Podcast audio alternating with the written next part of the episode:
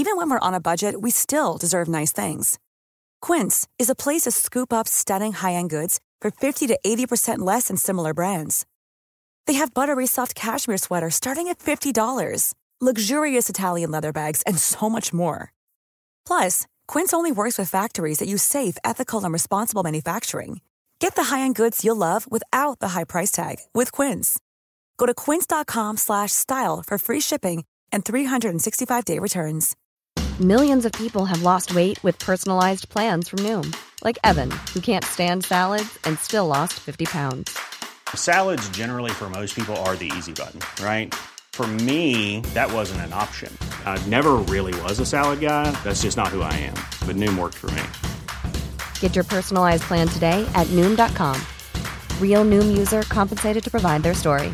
In four weeks, the typical Noom user can expect to lose one to two pounds per week. Individual results may vary. Imagine the softest sheets you've ever felt. Now imagine them getting even softer over time. That's what you'll feel with Bowl and Branch's organic cotton sheets. In a recent customer survey, 96% replied that Bowl and Branch sheets get softer with every wash. Start getting your best night's sleep in these sheets that get softer and softer for years to come. Try their sheets with a 30-night guarantee. Plus, get 15% off your first order at bowlandbranch.com. Code BUTTERY. Exclusions apply. See site for details.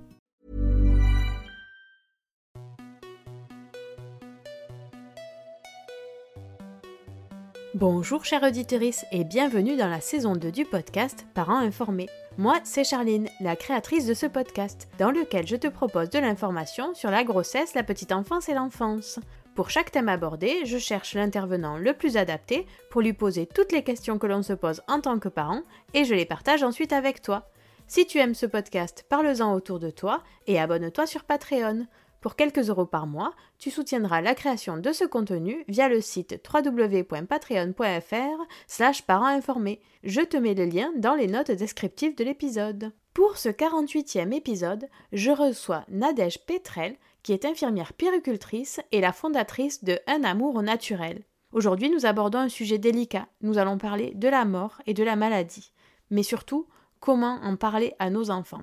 Comment répondre aux questions qu'ils se posent sur la mort, comment leur en parler lorsqu'on est concerné par la mort d'un proche, comment parler d'une maladie grave qui toucherait un membre de la famille, ou comment accompagner un enfant qui serait malade dans les soins et les traitements qu'il va devoir subir? Nadège nous aide à trouver les bons mots dans toutes ces situations où parfois on ne sait pas comment faire. Elle nous partage également une partie de son expérience vis-à-vis de la maladie et le décès de sa maman, et je la remercie pour ses confidences. J'espère que cet épisode vous aidera et vous souhaite une belle écoute. Bonjour Nadège. Bonjour Charline. Et merci d'avoir accepté de participer au podcast. Bah, avec plaisir, merci à toi pour l'invitation. Je suis contente d'être ici aujourd'hui. Alors avec toi, on va parler d'un sujet un peu difficile parfois pour les parents et pour les enfants. On va parler de la maladie et de la mort et de comment aborder ça avec nos enfants. Mais avant de rentrer dans le vif du sujet, est-ce que tu peux nous dire un petit peu qui tu es, quel est ton métier, s'il te plaît? Alors moi, je suis infirmière puricultrice depuis euh, un peu plus de dix ans maintenant. J'ai suivi diverses euh, formations, on va dire, pour euh, bah, justement enrichir mes accompagnements auprès des familles. Je suis aussi donc professeure de yoga pour enfants et autrice du livre Partager le meilleur avec mon enfant qui est sorti là en septembre 2021 aux éditions Erol. J'accompagne donc bah, à la fois les enfants, les familles aussi en pré et en post-natal donc euh, autour du sommeil, du portage bébé, du massage bébé, la communication gestuelle associée à la parole, etc., au travers euh, voilà, d'ateliers, d'interventions, de conférences. Et euh, je propose aussi donc des formations pour les professionnels de la petite enfance, professionnels de santé, eh bien autour du, bien-être, des émotions, du yoga aussi. Donc voilà, en fonction des, des demandes et, et de mes compétences, euh, je m'adapte aussi. Ok. Alors, on va rentrer avec la big question, celle que tous les parents se posent à un moment donné, c'est comment on explique ce qu'est la mort à nos enfants? Parce qu'il y a, alors, soit on y est confronté, et du coup, on se demande comment on explique ça à nos enfants, soit il y a un moment où les enfants, dans tous les cas, se posent la question et nous demandent ce qu'est la mort. Et j'avoue qu'en tant que parent, c'est pas toujours simple à expliquer comment on fait ça avec nos enfants. Alors, c'est vrai que c'est un sujet qui n'est pas évident parce que bah, c'est un sujet qui renvoie à de la douleur, au deuil. Donc, euh, ce n'est pas forcément quelque chose qui nous est agréable. Et du coup, c'est vrai que même en tant que parent, on peut se retrouver parfois un petit peu euh, bloqué ou en difficulté pour essayer de, trouver euh, les fameux bons mots. Euh, alors, ça peut être suite effectivement à la perte d'un animal, d'un membre de la famille, ou comme tu disais aussi tout à l'heure, tout simplement un enfant qui se pose des questions. Peut-être que un camarade à l'école a perdu son grand-père, sa grand-mère, et qu'ils en ont parlé, et que du coup, votre enfant va rentrer à la maison en vous posant la question, bah voilà, qu'est-ce que c'est que la mort? Qu'est-ce qui se passe quand on est mort? Euh, Alors, pour l'avoir vécu aussi de, très près, puisque donc euh, pour euh, recontextualiser aussi d'un point de vue un peu plus perso, donc moi je suis maman de deux filles qui ont aujourd'hui quasiment 7 ans et 9 ans et demi, et il y a quelques temps de ça, donc on a perdu, enfin moi j'ai perdu ma maman, donc leur grand-mère. Donc c'est vrai qu'on a été touché voilà, de, près et plus tôt que prévu.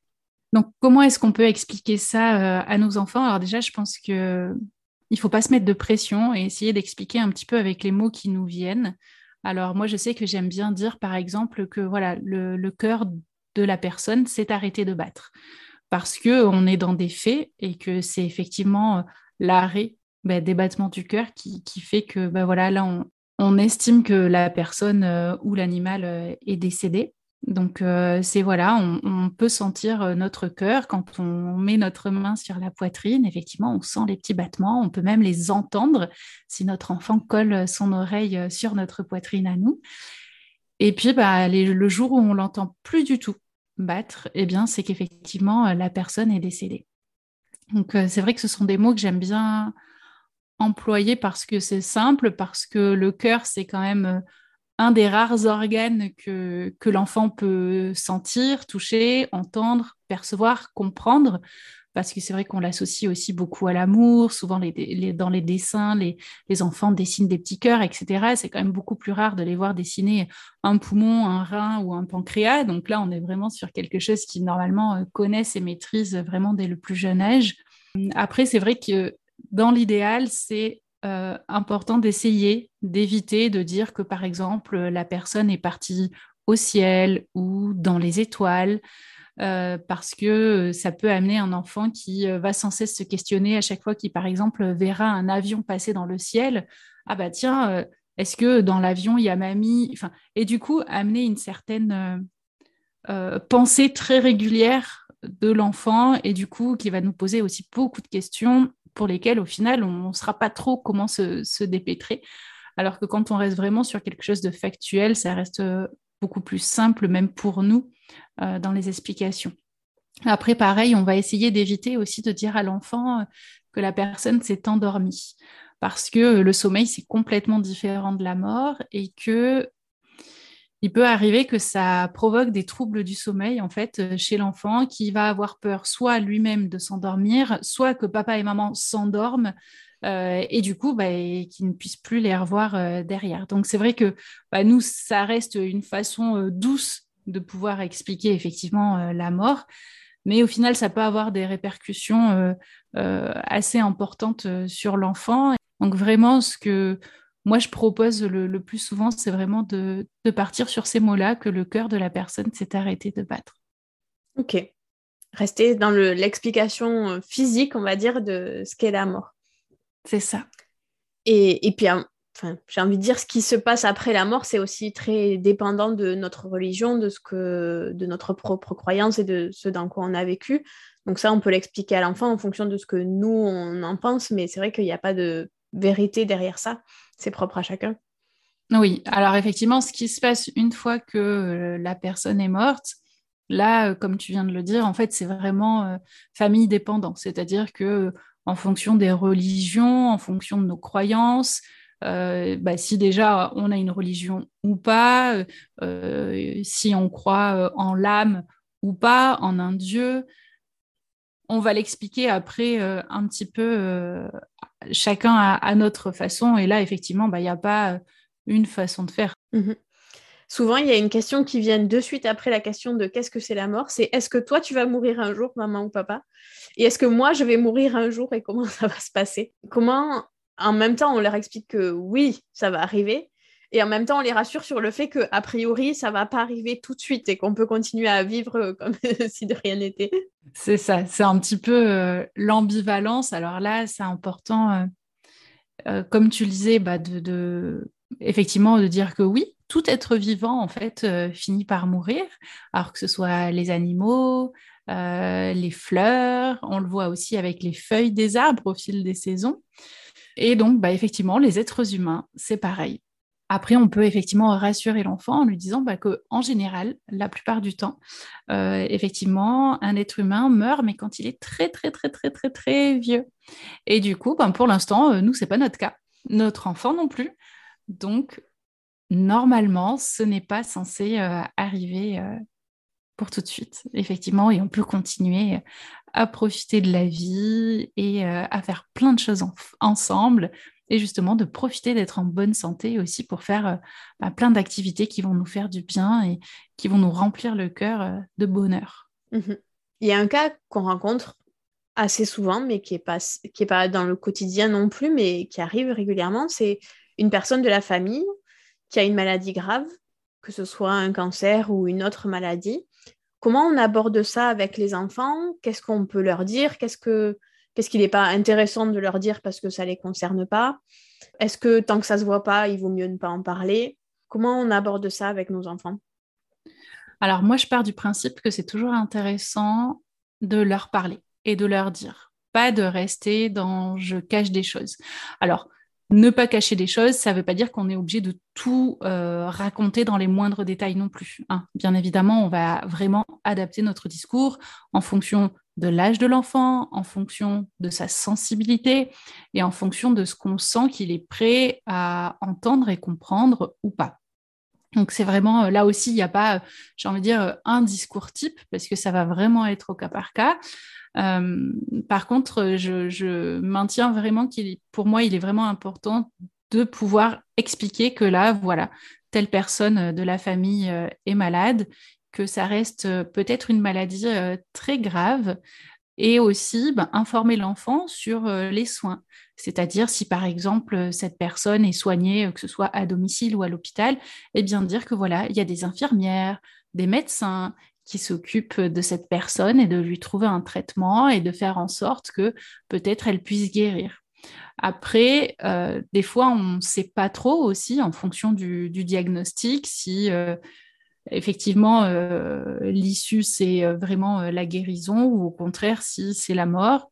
Donc bah là, on peut dire que pour l'instant, on ne sait pas. Voilà, si la personne va guérir, mais que par contre, les médecins, eux, ils font tout ce qu'ils peuvent bah, pour faire en sorte que ça se passe au mieux euh, pour papy, pour mamie, par exemple. Et effectivement, quand on a euh, une maladie euh, comme un cancer, alors là, il existe un livre, si je me trompe pas, un album jeunesse qui s'appelle Papa a un cancer, que je trouve vraiment très, très bien fait, dans le sens où il explique vraiment, donc déjà, ce qu'est un cancer, ce que ça n'est pas aussi, parce que par exemple, il donne l'exemple de quand on est du signe astrologique du cancer, est-ce que ça veut dire que euh, voilà, moi aussi, euh, j'ai un cancer ou je vais avoir un cancer.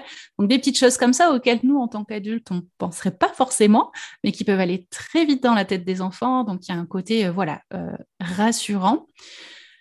Ça explique donc aussi voilà, que le cancer, c'est une, une, boule qui se forme sur un organe à l'intérieur du corps, etc. Et puis, il y a aussi tous les intervenants médicaux, paramédicaux qui gravitent en fait autour de la personne qui est porteuse du cancer. Donc, ça explique qu'est-ce que c'est qu'une infirmière, quel est son rôle, le rôle du psychologue, le rôle du radiologue, je crois, peut-être du chirurgien, enfin, je sais plus. Il y a un petit peu tous les corps de métier qui sont euh, expliqués, détaillés. Et puis après, ça finit bien dans le livre. Le papa euh, guérit, il peut reprendre effectivement également des activités sportives. Par contre, ce sont des activités qui vont être différentes de celles qu'il aimait faire avant. Parce que voilà, il faut aussi euh, faire un petit peu plus doucement, juste après l'intervention, juste après les traitements. Donc ça explique bien que la personne peut être fatiguée, mais pour autant aller très bien. Et puis ensuite, on adapte, on voit si notre enfant a aussi d'autres questions ou pas, parce qu'il y en a qui vont en avoir plein et puis il y en a qui n'en auront pas forcément. Donc ne pas hésiter à juste dire à notre enfant ben, voilà, nous on est disponible si jamais il a d'autres questions, parce que peut-être qu'il n'ose pas, peut-être qu'il n'en a pas tout de suite, mais que ça viendra dans quelques jours et pour qu'il puisse se sentir à l'aise et suffisamment en confiance pour venir nous les poser et pas les garder à l'intérieur de lui. Euh, voilà, on peut juste poser cette petite phrase-là en disant que bah voilà, nous on est disponible si jamais euh, il y a deux nouvelles questions qui arrivent euh, dans les heures et dans les jours qui suivent. Et parfois, c'est vrai que les enfants, ils ont des questions auxquelles nous, on ne pense pas du tout. Ils ne s'attardent pas du tout sur les mêmes détails que ce que nous, on peut avoir, en fait. Et on se rend compte qu'ils n'ont pas du tout la même accroche. C'est-à-dire, il y a des choses qui, nous, nous semblent hyper graves euh, et eux ne comprennent pas. Et par contre, il y a des petits détails sur lesquels ils vont s'accrocher et avoir plein de questions, alors que nous, ça nous semble très futile. Exactement. Et c'est pour ça que de laisser cette porte ouverte-là en disant si jamais tu as des questions, n'hésite pas. Euh, ça ouvre aussi sur le fait que bah, nous, on a notre regard d'adulte et on n'a plus notre regard d'enfant. Et effectivement, on ne porte pas notre attention sur les mêmes détails et euh, des choses qu'on n'aurait peut-être pas pensé à expliquer, mais qui, eux, vont leur poser euh, questions ou problèmes. Et du coup, bah, ça leur permettra de, venir nous demander euh, tout ce qui les titille encore un petit peu. Et ça leur permettra aussi potentiellement de mieux dormir parce que c'est vrai que quand il y a des petites angoisses, des petites choses qui restent un petit peu en suspens ou sans réponse, ça peut aussi euh, jouer sur le sommeil euh, de l'enfant. Ok, on va rentrer dans le, dans le cas où on a quelqu'un de proche que connaît l'enfant qui décède. Est-ce qu'on en parle à son enfant, quel que soit son âge? C'est-à-dire, est-ce que par exemple, si on a un petit bébé qui a quelques mois, c'est intéressant de lui en parler quand même par rapport à ce que nous, on va ressentir, ou est-ce que ce n'est pas forcément nécessaire? Et à partir de quel âge on commence à rentrer un peu plus dans les détails? Alors là encore, je, pense que c'est toujours intéressant d'en parler. C'est-à-dire qu'en fait, si on a quelqu'un qui nous est proche qui décède, on va avoir tout notre processus de deuil à faire. Et euh, dans ce deuil-là, il y a de la tristesse, il y a euh, à certaines étapes euh, de la colère, etc. Donc, si vraiment c'est quelqu'un de très proche, c'est possible qu'on soit un petit peu à fleur de peau, qu'on ait des émotions un petit peu vives, qu'on pleure, etc. Donc même si on a un tout petit bébé qui ne va pas forcément, enfin voilà, ne va pas comprendre ce que c'est que la mort, que cette personne qui peut-être même le bébé n'aurait euh, potentiellement même jamais vu, etc.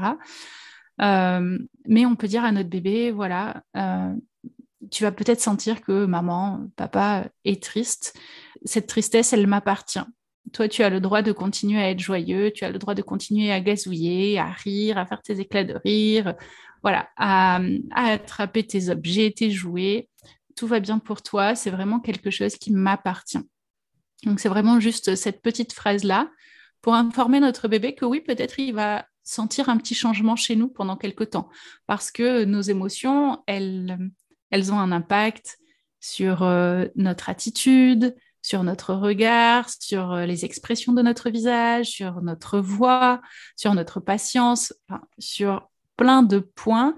Euh, tout ce qui est en fait communication non verbale, mais aussi verbale, euh, qui va entrer en jeu. Donc forcément, notre enfant, quel que soit son âge, va détecter ce changement-là. Donc c'est important effectivement de pouvoir être rassurant et puis tout simplement en fait informer que bah oui, on est triste et c'est normal d'être triste quand on perd quelqu'un. Donc là, pour le coup, je rebondis sur l'enfant qui va être un peu plus grand. Ça peut être à partir de 18 mois, à partir de 2 ans, qu'on va essayer effectivement de poser des mots juste en disant, ben voilà, euh, euh, je sais pas, euh, Tati est décédée, donc son petit cœur s'est arrêté de battre. On ne pourra plus la voir, on ne pourra plus l'entendre. Nous, on peut continuer de lui parler, même si elle ne nous répond pas. Et c'est vrai que moi, ça me fait beaucoup de peine beaucoup de tristesse à l'intérieur et peut-être que tu vas me voir pleurer. Et là, pareil, dire à notre enfant, mais toi, tu as le droit d'être triste ou de ne pas l'être et tu as le droit de continuer à être joyeux si euh, toi, tu ne ressens pas de tristesse. Par contre, c'est possible que moi, tu me vois un petit peu pleurer et c'est normal parce que quand on a de la peine, et eh bien souvent, on a envie et besoin de pleurer. Il n'y a pas besoin voilà, de, de, faire euh, des grands discours et de rentrer euh, dans une dissertation d'une heure, mais vraiment juste d'avoir des petits mots simples et d'expliquer euh, bah, brièvement ce qui se passe pour nous à l'intérieur de nous, pourquoi. Et puis, euh, toujours d'avoir ce côté effectivement rassurant par rapport à l'enfant et surtout bien garder en tête aussi en tant que parent que des fois on s'imagine que notre enfant va être triste et des fois c'est pas le cas. Euh, et des fois, ça nous surprend et on se dit, mais mince, qu'est-ce qui se passe? Il n'a pas compris. il n'a pas compris. Euh. en fait, c'est juste qu'il n'y avait pas forcément euh, autant d'attaches, peut-être, ou peut-être qu'effectivement, il ne comprend pas sur le moment et que ça viendra après, mais peut-être qu'il ne sera jamais triste. Ou en tout cas, pas du tout de la même façon que nous, qui aurons peut-être passé 20 euh, ans, 30 ans de notre vie à côtoyer cette personne, alors que notre enfant en aura passé 4 euh, ou 5. Donc les répercussions, elles ne sont pas, euh, émotionnellement parlant, elles ne sont pas les mêmes. Après, c'est important de toujours quand même voilà, garder un petit œil un petit peu vigilant et de rester bien dans l'observation de notre enfant pour voir effectivement qu'il n'y ait pas quelque chose de refoulé, sans pour autant sans faire une psychose, hein, encore une fois, en se disant mais il n'a pas pleuré, c'est pas normal, voilà. Juste garder en tête que c'est possible, que, tout aille bien pour lui, tout en gardant un petit œil euh, et un petit regard euh, vigilant pour être sûr que ce soit bien ça et pas effectivement une émotion euh, refoulée avec peut-être un besoin d'en parler à un psychologue ou autre. Ok. Est-ce que c'est intéressant de les amener à, la cérémonie de l'enterrement, de la crémation, une cérémonie civile en fonction de ce qu'a choisi la famille? Est-ce qu'il faut leur laisser le choix? Est-ce que à partir de quel âge ça peut être intéressant pour eux? Alors là, les avis sont un peu, un peu mitigés. Alors, je pense qu'en fonction de, l'âge de l'enfant, déjà, on peut lui proposer, effectivement, est-ce que est tu as envie de venir euh, ou pas et, comme tu le disais, de pouvoir euh, lui laisser le choix, parce qu'il y a des enfants qui peut-être auront envie de venir et d'autres pas du tout. Donc, euh, en tout cas, pour ceux qui n'en ont pas du tout envie, je pense que c'est important de ne pas les forcer à venir s'ils ne se le sentent pas.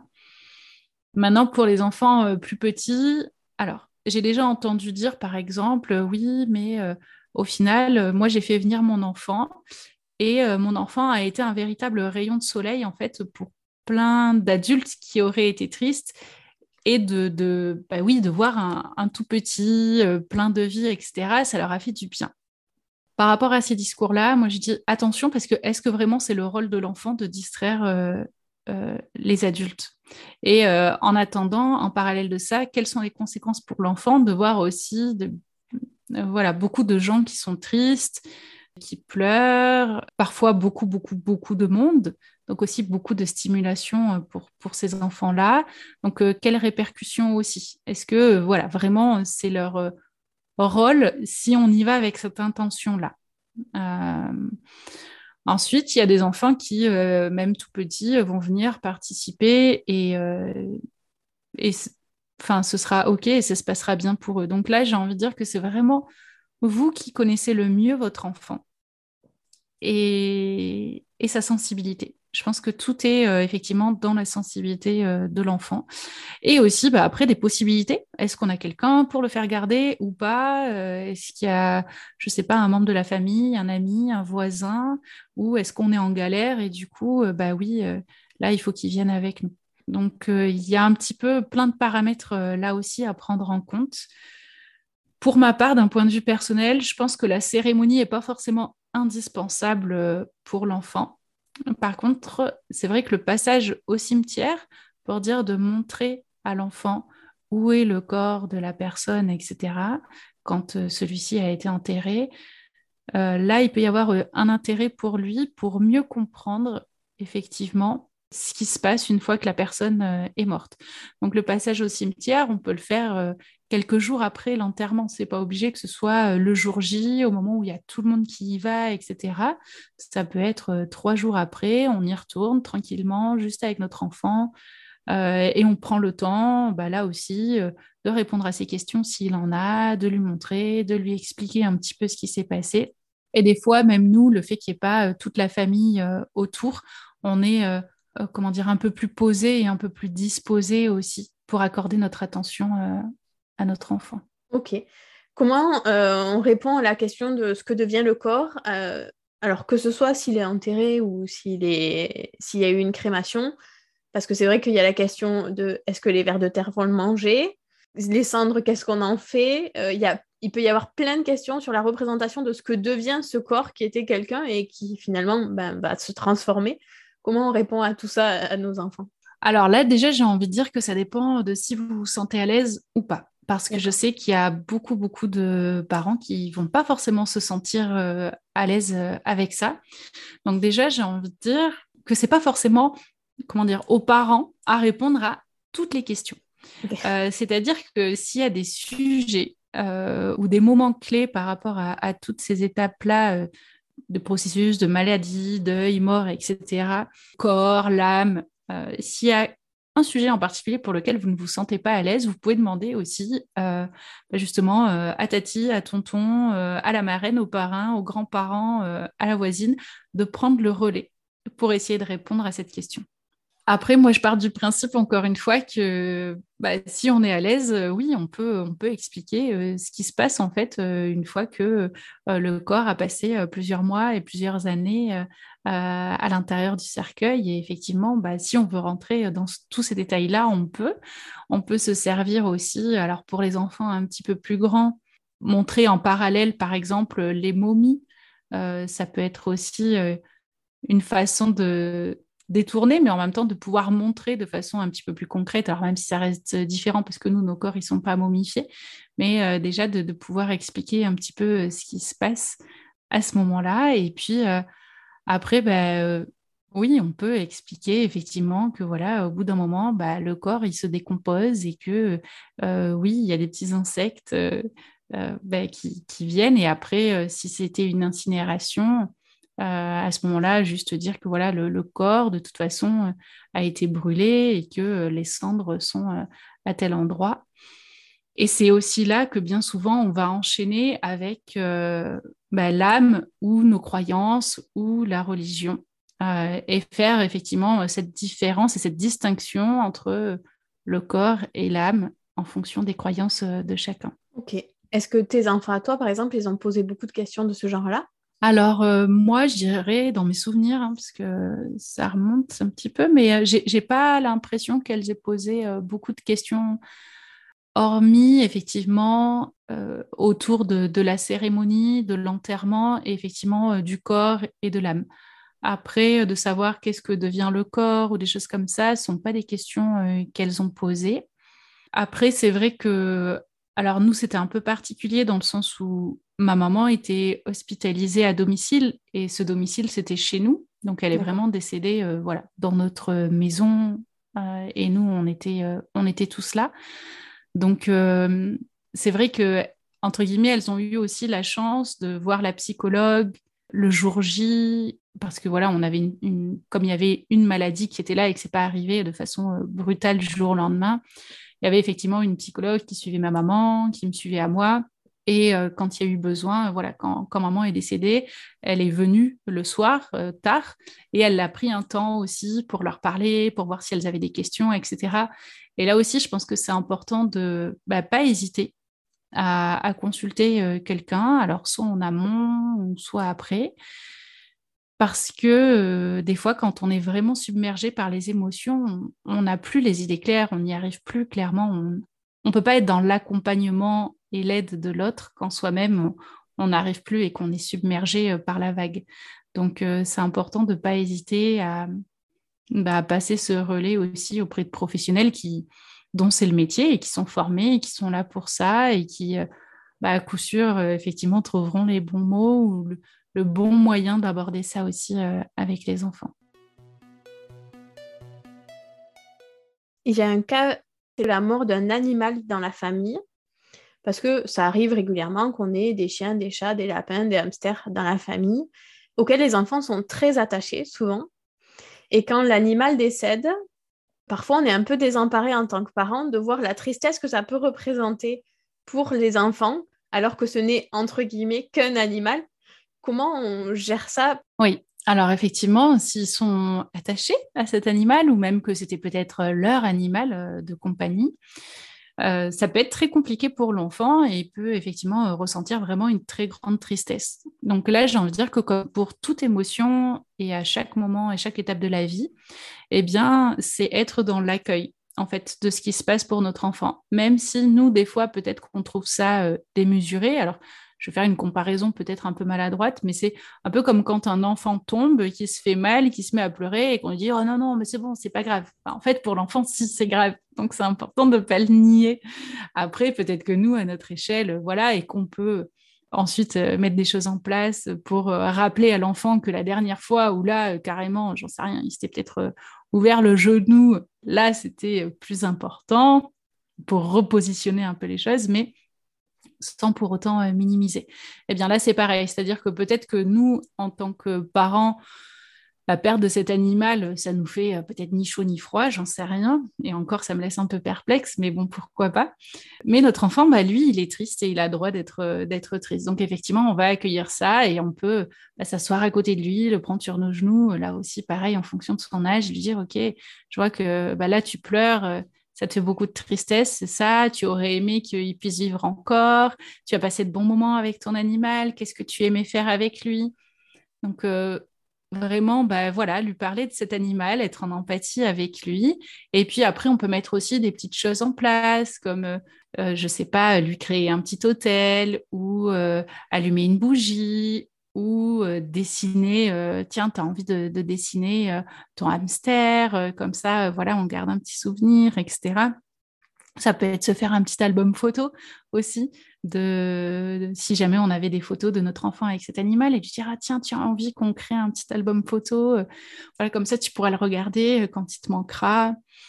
Voilà, et toujours euh, expliquer bah, que bah, si l'enfant il a envie de parler à son animal, même s'il ne le voit plus et qu'il ne l'entend plus, bah, il peut continuer à lui parler dans sa tête ou, ou de vive voix. Oui, et c'est vrai que parfois, même sans que ça nous fasse ni chaud ni froid, on, a, on peut aussi en tant qu'adulte ressentir de la tristesse, mais on a plus de facilité à se dire, ok, c'est quand même pas tout à fait la même chose que si c'était euh, effectivement papy ou mamie. On a, en fait, on a ce, recul, euh, euh, enfin notre cerveau en tout cas, qui nous permet effectivement de pouvoir avoir ce raisonnement-là, ce recul que l'enfant, lui, son cerveau ne lui permet pas d'avoir effectivement. Ok. Les dernières questions, elles sont dans le cas où c'est l'enfant lui-même qui a une maladie grave, parce que ça arrive aussi que les enfants ils aient des maladies qui sont graves, voire mortelles pour eux aussi. Comment on fait quand euh, on a un enfant qui est malade, qu'on l'apprend Comment on en parle avec lui Comment on en parle avec les frères et sœurs est-ce qu'il y a des mots qu'on peut utiliser? Est-ce qu'il faut débriefer, par exemple, les rendez-vous qu'on peut avoir avec les médecins avec eux? Parce que souvent, ils sont là, mais ils ne comprennent pas forcément tout ce qui est dit. Alors déjà, je pense que c'est important, effectivement, de laisser aux médecins ou aux professionnels de santé sa part. C'est-à-dire que c'est lui qui va expliquer de prime abord un petit peu euh, ce qui se passe. Euh, alors des fois, il nous l'explique à nous en tant que parents sans l'enfant et puis ensuite on fait entrer l'enfant. Des fois, il y a l'enfant. ça dépend un petit peu des, différents cas de figure. Mais dans tous les cas, je pense que c'est déjà important d'avoir ce temps-là où c'est le médecin euh, qui explique, c'est une personne extérieure qui a l'habitude de ça, parce que ben, bien souvent, voilà, ce sont des, spécialités qu'ils ont et, qui fait que ben, malheureusement, ils n'en sont pas à leur, euh, à leur premier diagnostic et donc euh, à leur première explication. Mais du coup, bah voilà, eux, ils sont là pour ça. Donc, euh, c'est important de, en tant que parent aussi, pouvoir compter sur les professionnels de santé qui, seront là bien souvent dans le parcours de la maladie de toute façon, parce que en général, il y a un traitement qui, va suivre, donc on sera amené à les revoir aussi. Ensuite, effectivement, s'il y a une fratrie, eh bien là, on va pouvoir expliquer aux frères et sœurs ce qui se passe on peut déjà demander aussi à l'enfant qui est concerné si lui, il a envie d'expliquer euh, ce qu'il a compris à ses frères et à ses sœurs. Et ensuite, nous, en tant qu'adultes, on complète euh, plus ou moins. Donc là aussi, ça va dépendre euh, de l'âge des enfants concernés, enfin, s'ils sont des grands frères grandes sœurs, ou au contraire plus petits, quel âge ils ont, etc. Encore une fois, le support des livres peut être aussi très utile.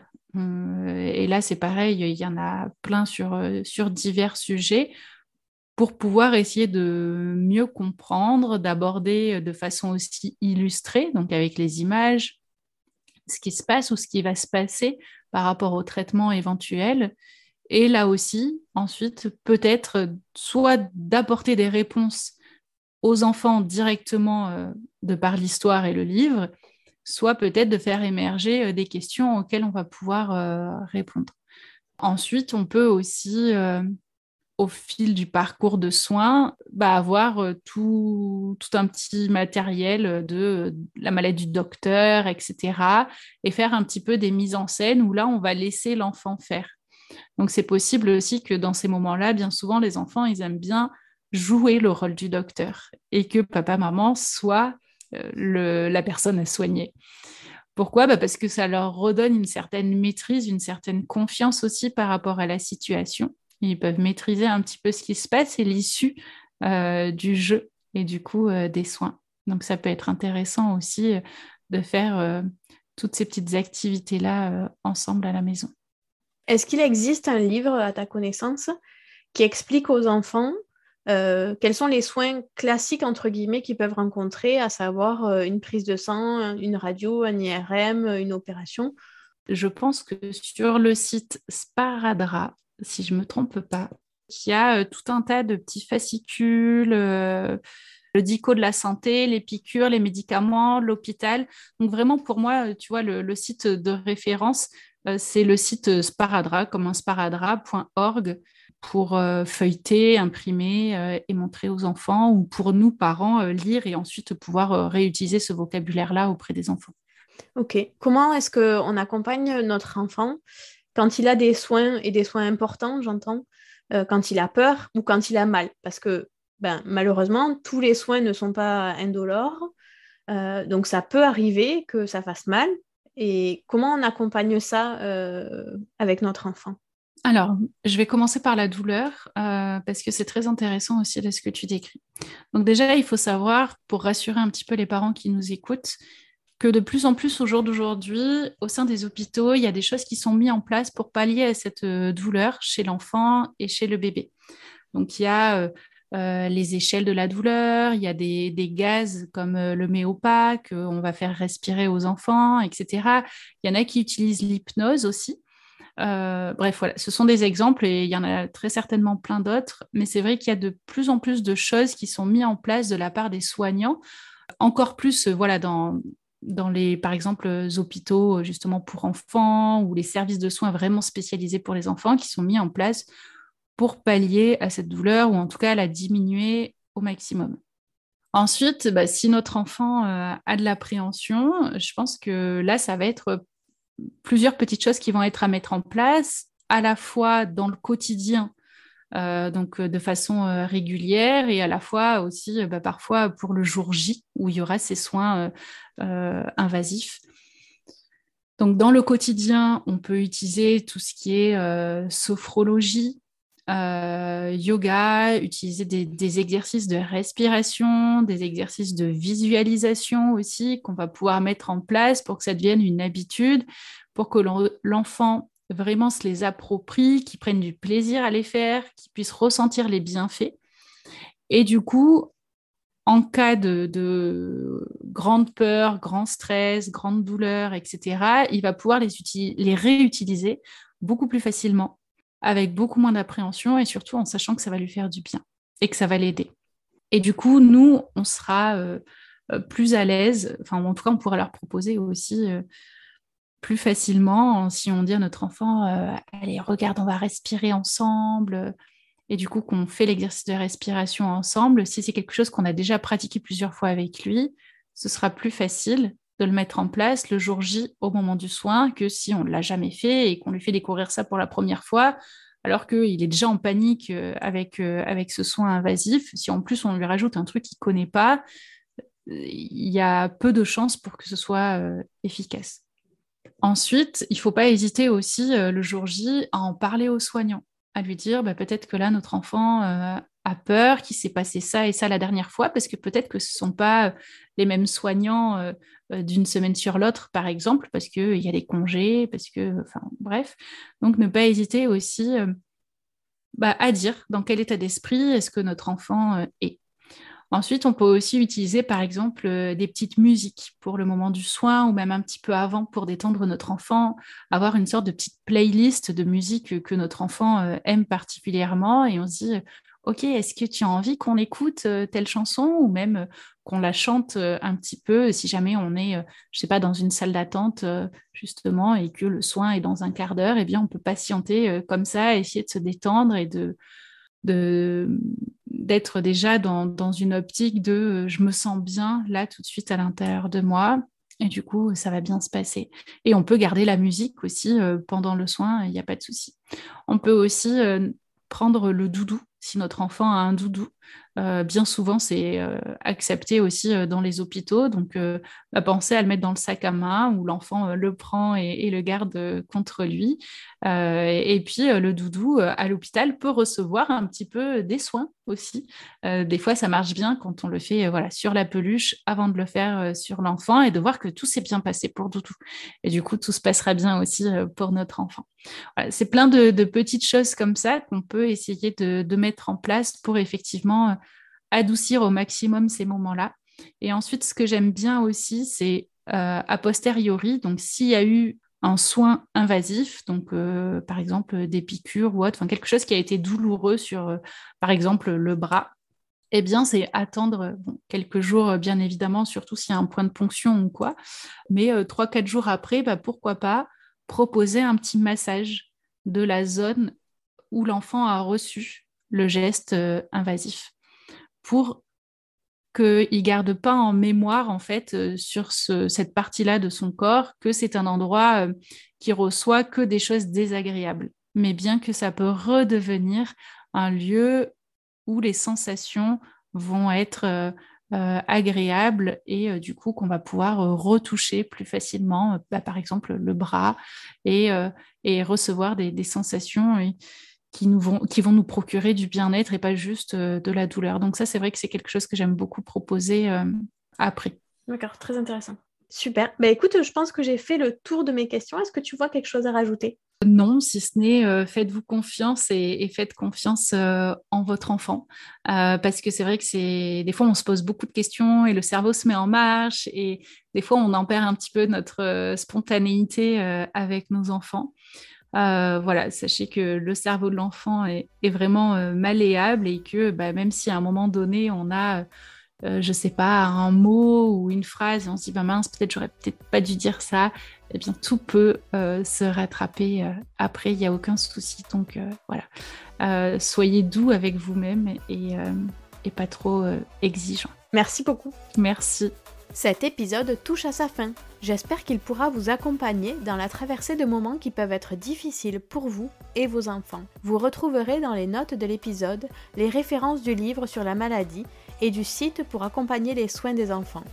Pour retrouver les accompagnements proposés par Nadège, rendez-vous sur son site www.unamouronaturel.com. Je vous mets également le lien dans les notes de l'épisode. Si tu as écouté jusque-là, j'ai un dernier service à te demander. Peux-tu partager cet épisode à tes amis, ta famille, ou en parler à ta sage-femme, ton médecin généraliste, ton pédiatre ou tout autre professionnel qui vous accompagne? En effet, chaque partage permet de faire découvrir un peu plus ce podcast et c'est vraiment très précieux. Vous pouvez retrouver tous les épisodes ainsi que leurs notes classées par âge et par catégorie sur le site www.parentinformé.fr. Merci pour ton écoute et à bientôt pour un nouvel épisode.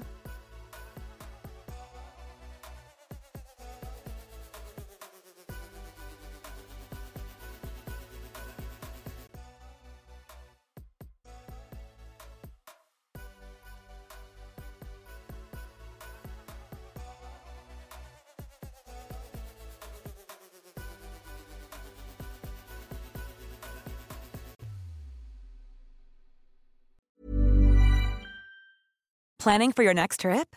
Elevate your travel style with Quince. Quince has all the jet setting essentials you'll want for your next getaway, like European linen, premium luggage options, buttery soft Italian leather bags, and so much more. And is all priced at 50 to 80% less than similar brands. Plus, Quince only works with factories that use safe and ethical manufacturing practices.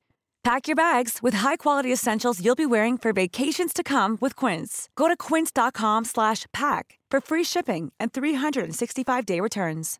Hi, I'm Daniel, founder of Pretty Litter. Cats and cat owners deserve better than any old fashioned litter. That's why I teamed up with scientists and veterinarians to create Pretty Litter. Its innovative crystal formula has superior odor control and weighs up to 80% less than clay litter. Pretty Litter even monitors health by changing colors to help detect early signs of potential illness. It's the world's smartest kitty litter. Go to prettylitter.com and use code ACAST for 20% off your first order and a free cat toy. Terms and conditions apply. See site for details.